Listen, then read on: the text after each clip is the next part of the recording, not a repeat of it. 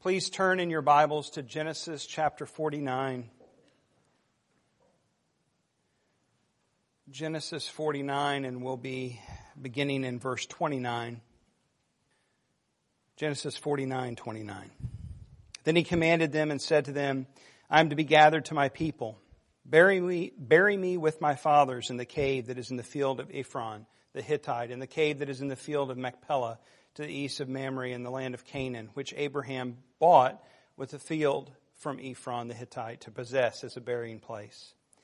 There they buried Abraham and Sarah his wife. There they buried Isaac and Rebekah his wife. And there I buried Leah. The field and the cave that is in it were bought from the Hittites. When Jacob finished commanding his sons, he drew up his feet into the bed and he breathed his last and was gathered to his people. Then Joseph fell on his father's face and wept over him and kissed him. And Joseph commanded his servants, the physicians, to embalm his father. So the physicians embalmed Israel.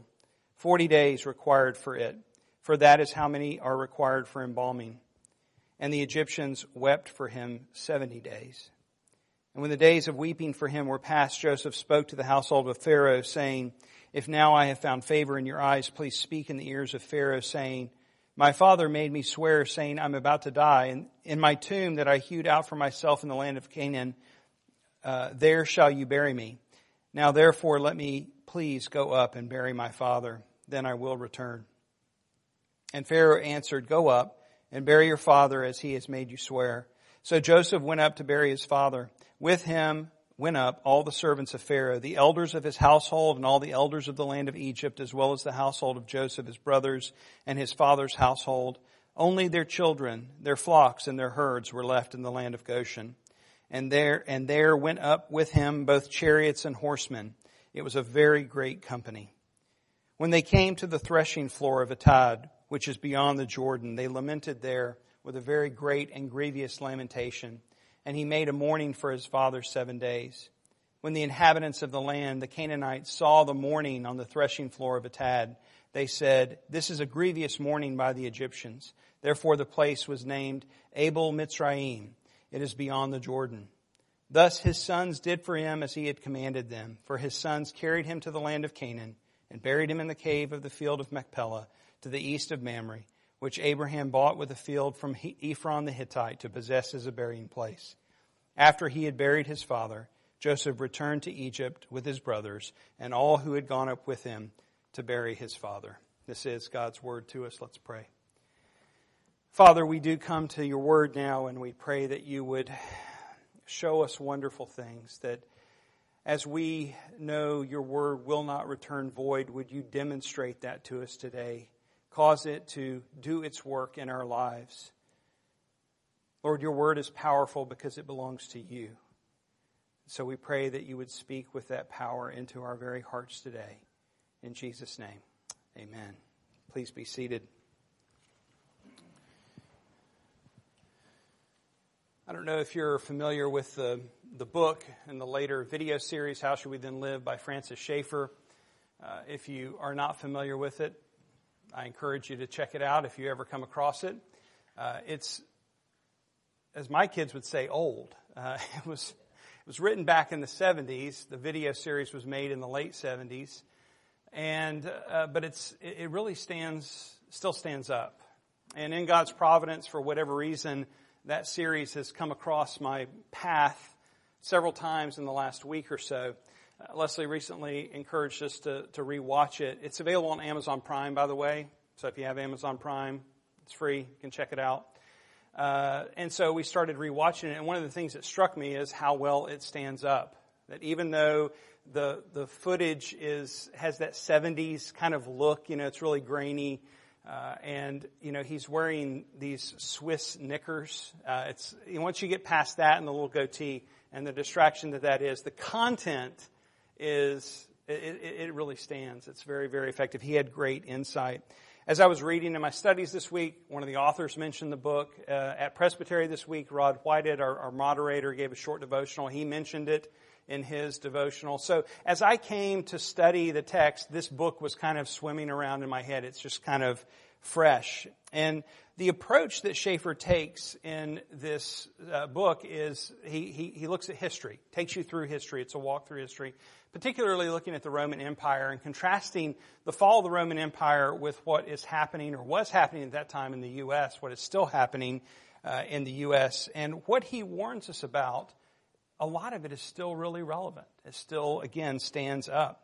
And the question that he is really posing is, in light of science, in light of reason, in light of creation, what we would call general revelation, and particularly from the truth revealed to us in Jesus Christ in the scriptures, what we call special revelation, how should we then live? Well, we look at Jacob's life, and in particular, it's coming to a close. And anytime someone dies, we think not just of their death, but we think of their life. And so as we look back and and because we're, we've been going through this book, and I know for some of you, you're thinking, when is this ever going to end? Next Sunday. It's gonna, it's gonna all be over next Sunday. But, you know, when you go through a book like this, sometimes you can miss the forest for the trees. And so we, we've looked at the, the life of Jacob. You remember who Jacob was when we got to know him, right? I mean, you remember what Jacob was like when he was younger. Uh, the deceptive, lying, conniving, selfish person that he was.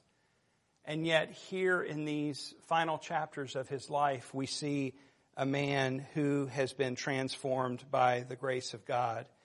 Uh, in his final years, and particularly at this moment, Jacob's faith is intact. He's sharp. He has finished the race well. He's not fearful in death. He is clear and decisive in his leadership of the family up until his final breath. Now, this isn't to say that Jacob has reached perfection. We know better. Uh, none of us do this side of heaven. Uh, Jacob still was in need of a Savior, but thankfully he was looking to his Redeemer just as we are looking to our Redeemer, and he finished his race with joy. One of the ways that that joy is evidenced is beginning in verse 29, the very first thing that he says to his sons, I am to be gathered to my people. Now, it might be easy for us to read past that line. That's a line we've seen before in Genesis. It's been used to describe other people when they came to the end, but uh, this is not just a euphemism for death. This is not just a way of saying that Jacob died. Uh, if you notice, he goes on to give these instructions, very specific instructions of where he is to be buried. You know, he had made the promise, Joseph promised him that he would not bury him in Egypt, but take him back to the, the promised land to Canaan. But here he gets very specific. And it was because that he would be gathered to his people that where he was buried mattered. Now that isn't to say that the burial was the description of being gathered to his people. Uh, he wasn't going to be, that, that, that wasn't what the phrase meant. For example, he wasn't being gathered to, to Rachel. He wasn't being buried with Rachel. Rachel's not buried in this cave. And that, at least in our modern time and concept, goes against our own thinking. That's where we would think he would want to be buried. Isn't that, if we were writing the story, isn't that where we would place him? Next to the, the, the love of his life? But that isn't where we find him giving those instructions. Also, we see Ishmael was, this phrase was used of him, that he was gathered to his people. He wasn't buried in this cave. And so that's not what the meaning of gathered to my people means. Uh, it was used of Abraham and Isaac. Abraham in chapter 25 and Isaac in chapter 35. And if you remember those accounts, both of those references of being gathered to their people were preceded by the phrase, and they died. So, and they died and were gathered to their people. So this is not just a euphemism for death. It's pointing to something else. It's pointing to something beyond death. We could say that this is an embryonic phrase or an embryonic idea for that of resurrection, life after death. This phrase, gathered to my people, is only used in the Pentateuch. This is the only place we see the Pentateuch, the first five books of the Bible. It's used of Aaron and of Moses as well, so we don't just see it in Genesis, we see it in Exodus as well. Even though our early mothers and fathers in the faith didn't have all of the revelation that we have about the resurrection, they still had some revelation, it appears. They had some understanding that there was more to this life than the breath that we breathe, than the days that we live. And even if there wasn't this specific revelation, we know from Ecclesiastes 3:11 that God has put eternity into man's heart. That He's written it into our very hearts, that we long for something more because we know we were made for more than what this is. So the phrase gathered to my people by saying this, Jacob is not simply saying I'm about to die and, and, and be no more, that this is the end of it all, but rather that I'm about to die and I'm going to be gathered to my people. And the reason why I want to be buried in this specific location is because it points to that faith. Faith in the life after death. And so in faith, Jacob is signifying a gathering of the people of faith who by God's grace have trusted in their Creator and Redeemer. He is leaving his sons and his family behind. He's saying goodbye to them and he's joining those who have gone before. There is eternal life. There is life after death. The hope of heaven is real. Jacob then provides very detailed instructions. Uh, we might scratch our heads as to why these details are so necessary, but if we remember, uh, Joseph is leading the charge, and Joseph has not lived in Canaan for a long, long time. And so these instructions as to where it is are important. It's not just in the promised land. That's the, that was the thing that he made him swear back in chapter 47 when he said, don't bury me here when I die. He thought he was going to die soon. You remember that about Jacob. He always thought he was about to die. Uh, but he um, here gets very, very specific about where that cave is. And if you notice, the instructions are not just to Joseph, but he's doing this in the context of community. All the sons are there. All the brother, Joseph's brothers are there. All of Jacob's sons. And so the whole community is hearing this. And the reason this is important is this serves as a testimony to the object of Jacob's faith. You see, he could have been buried in Egypt. And you can imagine, just from what we see in this text, that it would have been an incredible burial. He probably, Ray and I were talking before the, the, the, the, sermon or the service this morning, he probably would have had his own pyramid or, or some, you know, been buried in a pyramid. I mean, he was treated at the level nearly of the Pharaoh. When we look at how many days they mourned for him, when they, we look at the entourage that was sent with him uh, up to uh, up to Canaan, it's clear that the Egyptians w- deeply wanted to honor Jacob. Why? Because he's the father of the man who saved them from the famine. Uh, we, we only get a taste of how much they valued and appreciated Joseph. This is one more of those passages that shows us how much, how deep their love for Joseph was, that they wanted to honor his father in this way. He could have been buried in Egypt. As we've said before, he could have been buried with Rachel. That maybe makes the most sense to us in our own context. And he wasn't. Instead, he demonstrates his faith in God and that he wants to be buried in the land of promise, in the place that has been promised. It's only a small field at this point. When you think about it, the vast size of the land and all that they possess still at this point, the family has this small, this small field uh, in the land where this cave is. But by being buried there with the fathers of the faith, he was saying to this whole community that the promised land would indeed be fulfilled. It would come to fruition. I don't say this often, but I will say this in this case that I am nearly certain that Joseph and Jacob knew of the promises that God had given their grandfather Abraham. The Hebrews lived in an oral tradition. They passed things on by, you know, speaking and telling stories.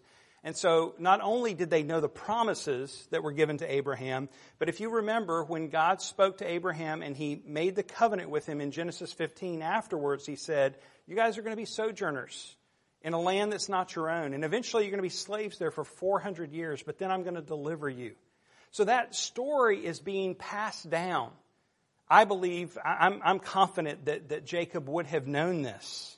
And so it's in this context. He, he doesn't know if this is happening right now. He knows they're now sojourning. Maybe this is it. Maybe this is the beginning of it. Maybe Egypt is the land where we're going to become slaves. He doesn't know that for certain. But if this is the place, I want my children and my grandchildren to know where their faith needs to be placed.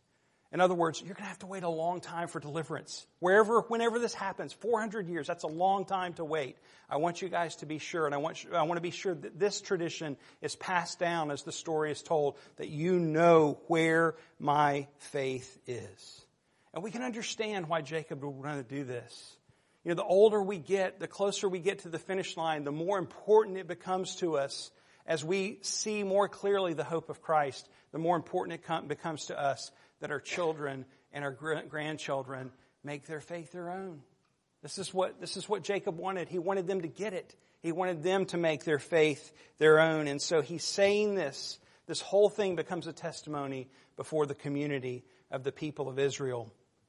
And so he tells them specifically where the cave is. He mentions all who have been buried there. And then after that, verse 33 tells us he drew up his feet into the bed and he breathed his last and he was gathered to his people. And so the imagery that's pictured here is that Jacob was sitting on the side of his bed. He was speaking to his sons and uh, his daughter-in-laws and grandchildren and everyone who was there to hear. And then when he was done, he laid down and he died. He breathed his last. He had spoken his peace. And notice here the narrator points out again that he was gathered to his people, pointing to something beyond just simply death. Jacob's faith was now made sight. What he had only known in part was now something that he knew in full as he entered into eternity. And as he died, as we might expect, Joseph grieved. In chapter 50, verse 1, we see that he fell on his father's face and he wept and he kissed him. If you remember the promise that God gave to Jacob uh, when he was going to be reunited with Joseph. You know, for decades, over two decades, Jacob thought Joseph was dead.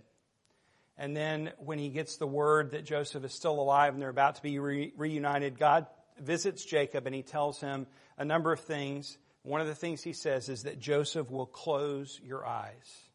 He will close your eyes in death. I mean, what a thing this to have presumed for so long that this son of mine is dead and now not only am I going to get to see him, but he is going to remain with me until death. And guess what? Surprise, surprise, God keeps his promise. Here is Joseph in the moment of death, in a sense, closing his eyes. Certainly, all the sons grieved their father's passing. The narrator's not sliding the other son's grief, but he's focusing our attention on the grief that Joseph showed because he wants us to see God keeps all of his promises. And here is yet another one. The other thing that we see in Joseph's grief is that it is real grief. There's no, uh, this isn't an act. Joseph truly was full of sorrow. His, his dad had lived a long and full life. And it wasn't, it wasn't as if this caught him by surprise. They knew that the end was coming.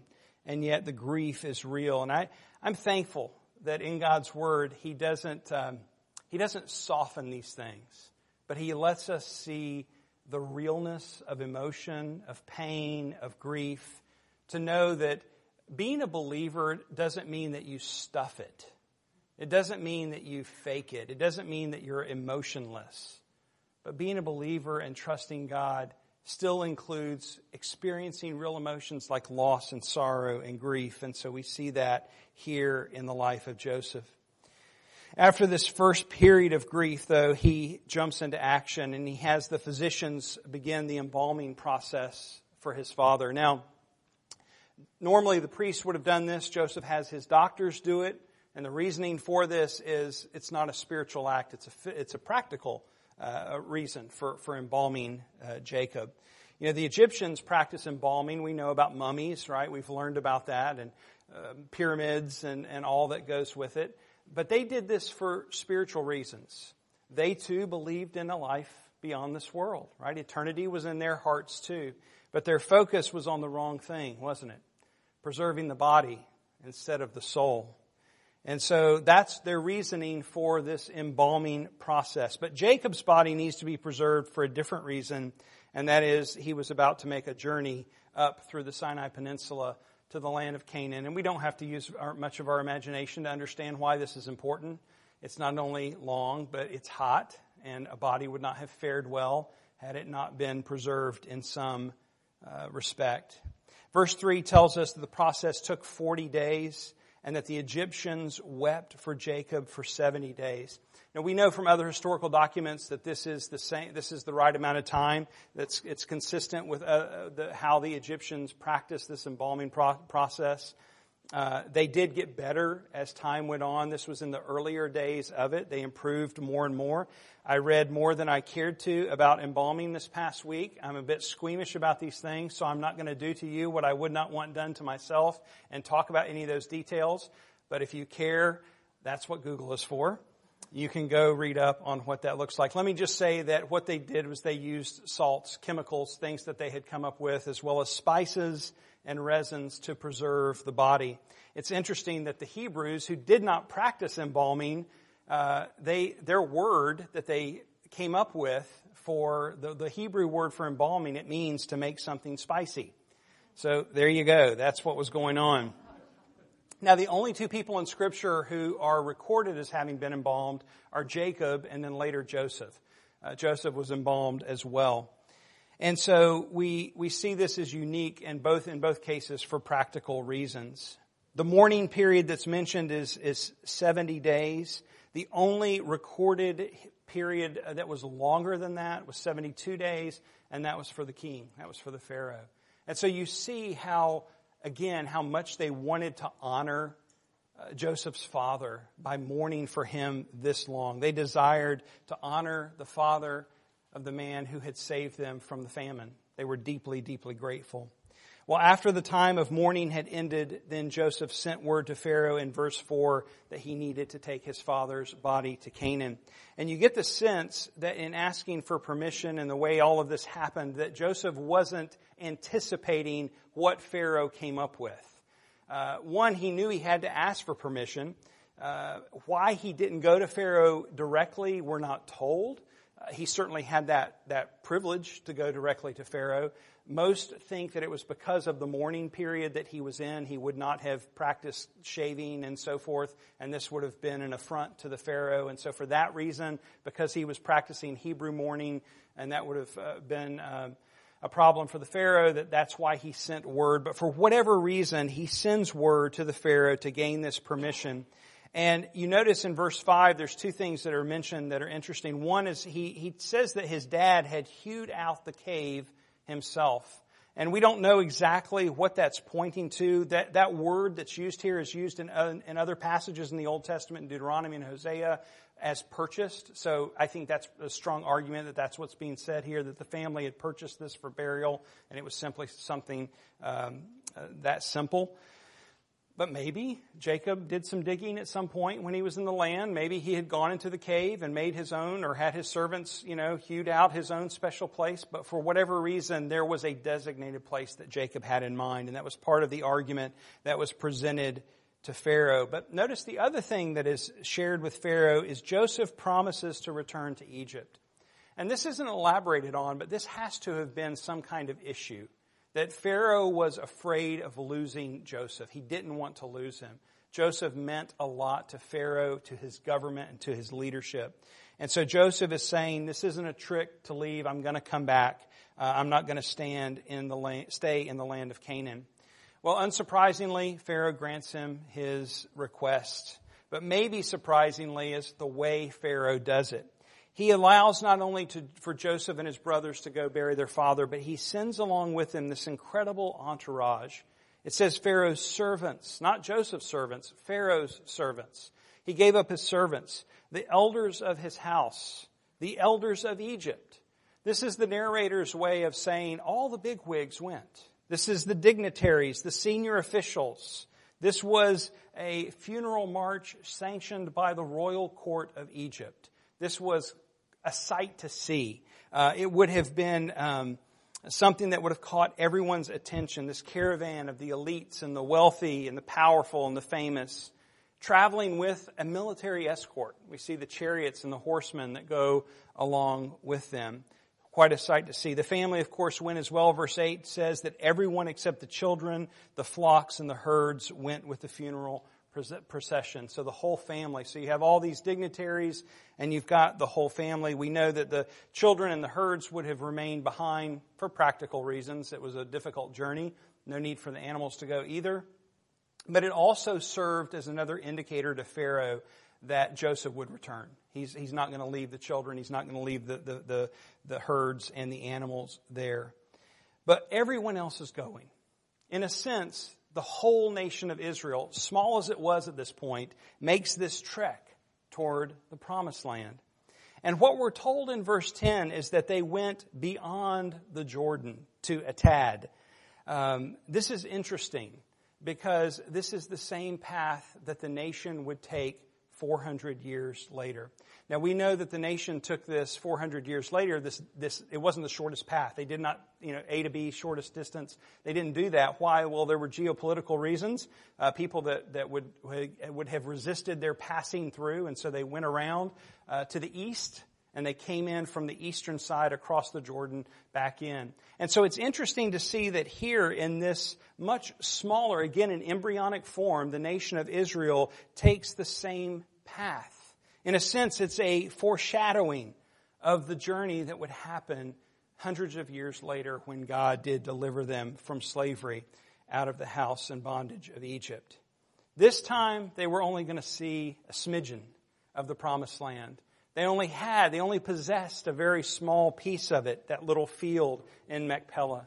But the day would come when God would deliver them out of the bondage of Egypt, and He would indeed give them all of the land for theirs. I mentioned the military escort. Verse 9 talks about that, both chariots and horsemen. It says it was a very great company. And so as if the dignitaries weren't enough pomp and circumstance, now we have chariots and cavalry going with them. And this was such a conspicuous entourage that everybody noticed. And so as they came into the land of Canaan, the people of Canaan noticed. Verse 11 says, When the inhabitants of the land, the Canaanites, saw the mourning on the threshing floor of Atad, they said, This is a grievous mourning by the Egyptians, therefore the place was named Abel Mitzrayim. It is beyond the Jordan. And it says there that they grieved for seven days. This was the Hebrew custom. So they had grieved according to the Egyptian custom for 70 days in the land of Egypt. Now they were in Israel or in what would one day be Israel, the promised land Canaan, and they grieved according to that. It says it was a very great and grievous lamentation. Verse 10. This wasn't an act. This wasn't a ceremony. This was deep grief. And again, the narrator points out that this is beyond the Jordan. Once again, signifying to the readers of this, hundreds of years later, when Moses would write the Pentateuch, that after they had been delivered from Egypt, they would go back and they would read this account and they would know that their forefather Jacob's funeral had led the same journey that they had been delivered on when God had taken them out. So he's giving them this picture, this snapshot that I'm the sovereign one. I oversee all the details. I care for all the needs. Even when you don't know I'm at work, like this little funeral march that seems like nothing, uh, I'm showing you things. I'm doing things. I'm at work. I'm sovereign, I'm faithful, I keep all my promises. Well, the place here that's named Abel Mitzrayim, this is uh, uh, just a, a, word that means meadow or field. It, it uh, also it's a there's a word play, bit of a word play going on. The word means mourning as well, and so this became kind of a testimony to the Canaanites, the field of the Egyptians' mourning, or the, the, the field of the Egyptians' sorrow. This entire journey had been an act of obedience and faith by the sons of Jacob. And it served as a testimony not only to their community, but also to everyone who observed. The Egyptians were observing this, and of course the Canaanites were observing this as they marched into that land. And it's interesting that both of those groups, the Egyptians and the Canaanites, would one day be defeated and overcome by the God of Israel in both the Exodus and the conquest of the Promised Land. Well, following all of this, Joseph then does as he promised to Pharaoh. He returns, he brings his family back, and they come back to Egypt. Well, I mentioned that the Egyptians had an awareness of the afterlife. Uh, we know this again from the mummification process of embalming that we may have learned about in some grade school history lesson or uh, seen some movie like Indiana Jones. Uh, but as we said, their ideas did them very little good because archaeologists still find those remains to this day. Preserved, yes, but does it do any good for our bodies to be preserved? You see, they focused on the wrong object. They sought to preserve their bodies instead of their souls. Jesus said, And do not fear those who kill the body but cannot kill the soul. Rather, fear him who can destroy both soul and body in hell. Are not two sparrows sold for a penny? And not one of them will fall to the ground apart from your Father but even the hairs of your head are all numbered. Fear not, therefore, you are of more value than many sparrows. So everyone who acknowledges me before men, I will also acknowledge before my Father who is in heaven. But whoever denies me before men, I will also deny before my Father who is in heaven. You see, eternity is something that God has set in all of our hearts. We long for immortality. We know, we know that we were made for more than this. And not only has God written that into our hearts, He has revealed in creation his very character. Romans 1 says, For what can be known about God is plain because God has shown it to them. For his invisible attributes, namely his eternal power and divine nature, have been clearly perceived ever since the creation of the world and the things that have been made. So they, and I would say parenthetically, we are without excuse. No one can respond to God and say, Not fair. You didn't tell us. We didn't know. Because he has spoken to us not only in the created world, but he has spoken to us particularly in his son Jesus, the Word made flesh. Hebrews 1, 1 and 2, we've read this so many times as we've gone through Genesis. Long ago, many times and in many ways, God spoke to our fathers by the prophets, but in these last days, He has spoken to us by His Son. This is how we know God. John 1, 1, in the beginning was the Word, and the Word was with God, and the Word was God. He was in the beginning with God. All things were made through him, and without him was not anything made that was made. In him was life, and the life was the light of men. The light shines in the darkness, and the darkness has not overcome it. And that light now shines before us in the proclaimed word of God. Jesus said, I am the way, the truth, and the life. No one comes to the Father but by me. We will all face death. Unless the Lord returns, that's certain. Death and taxes is the joke, right? None of us get away from it. We're all going to face it. And so the question remains, what happens? Where will we go? Well, Hebrews 9:27 says, "It is appointed for man to die once, and after that comes judgment." It's a verse that affects such certainty that, that this is it, that there's a finality to death, there's, there's no second chance after death, that this is it. Then we will stand before God in the face of judgment. And so we have to ask, how can we stand? How could Jacob stand as he came to those final moments and breathed his final breath? Well, the only way that we can stand before holy God is if our sins are forgiven. I would argue that because eternity has been written on our hearts, this is one of the reasons why we become so concerned about our sins as death comes closer. How many deathbed confessions have been professed by those who feel the weight of their own sin in the light of what lies on the other side? There's a reality to it. We look at creation. We know that this didn't just spontaneously erupt into existence. We look at meaning and worth and value in our own lives, and we know these things, if they were just conjured up in our minds, if they were just figments of our imagination, that they wouldn't mean anything. If that's all of our worth is, is something in our mind, then it is meaningless.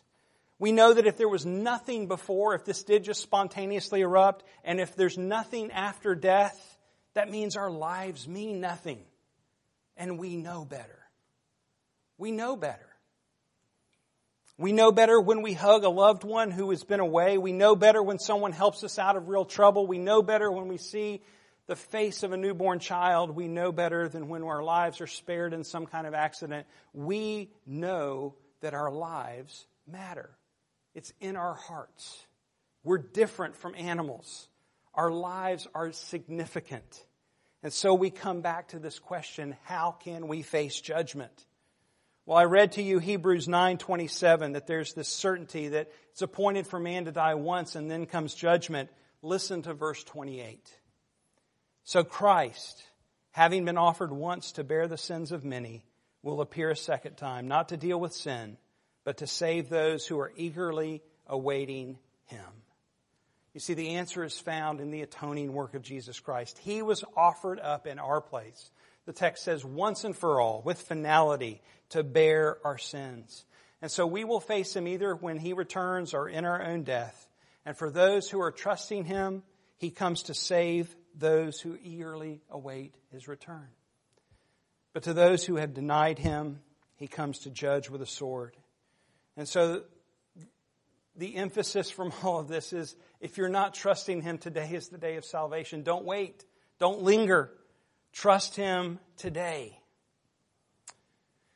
I mentioned in the beginning the, the book and the video series, Francis Schaeffer's How Should We Then Live? In the third chapter of that book, he talks about a piece of artwork from the Renaissance. It's called The Adoration of the Lamb. It's, it's one of my favorites, and it's only one of my favorites. I'm not some kind of art person, uh, but I came to appreciate this because of this uh, study, uh, going through it as a young person. Uh, this Adoration of the Lamb, it's also called the Ghent altarpiece. It's viewable today still in Ghent, Belgium. It was painted by Jan van Eyck in 1432. Uh, it's pretty old. This is what Schaeffer writes about it. He says, it's an altarpiece containing wonderful pictures of Eve, Adam, and singing angels. But most impressive is the central theme. The rich, the poor, people of all classes and backgrounds coming to Christ. And who is this Christ? Van Eyck comprehended the biblical understanding of Christ as the Lamb of God who died on the cross to take away the moral guilt of those who accept Him as Savior. But this Christ is not now dead. He stands upright and alive on the altar, symbolizing that He died as the substitute, sacrificed, but He now lives. As Van Eyck painted this, almost certainly he had Jesus' own words in mind as Christ speaks in Revelation I am the living one that became dead, and behold, I am alive forevermore. Amen. For all who have put their faith in Christ, be confident that you will be gathered together with your people in the presence of Christ with all those who have gone before you in faith. And like Jacob, with this confidence, we can live well and we can die well without fear, without anxiety, because we trust in the one who is faithful, that he will lead us to safety on Canaan's side when we cross over to the reality of the promised land, our heavenly reward. Let's pray. Father, would you, oh Lord, use your word to speak to our hearts deep truths of the hope that is ours in the resurrection. We are so easily overcome by the things that happen in this life that stir up fear and anxiety of hurt and pain that we cannot even imagine the relief that we will know when we see you face to face. Lord, we long for that day when all is made right. And we long for the relief from the, the effects of sin. Our own sin, the sin of others, the sin of, of the, the fallen world that we live in. Lord, we long for that day. But until that day comes, Lord, make us make every moment count. Help us, Lord, to see that our lives matter, the way we live matters. Help us to finish the race, to run the race well, to finish the race with joy that we might keep our eyes fixed upon you, the author and perfecter of our faith, who for the joy set before him endured the cross, despising the shame, and now sits at the right hand of God Almighty. Lord, keep our eyes fixed on Jesus. Help us run well. We pray this in Jesus' name. Amen.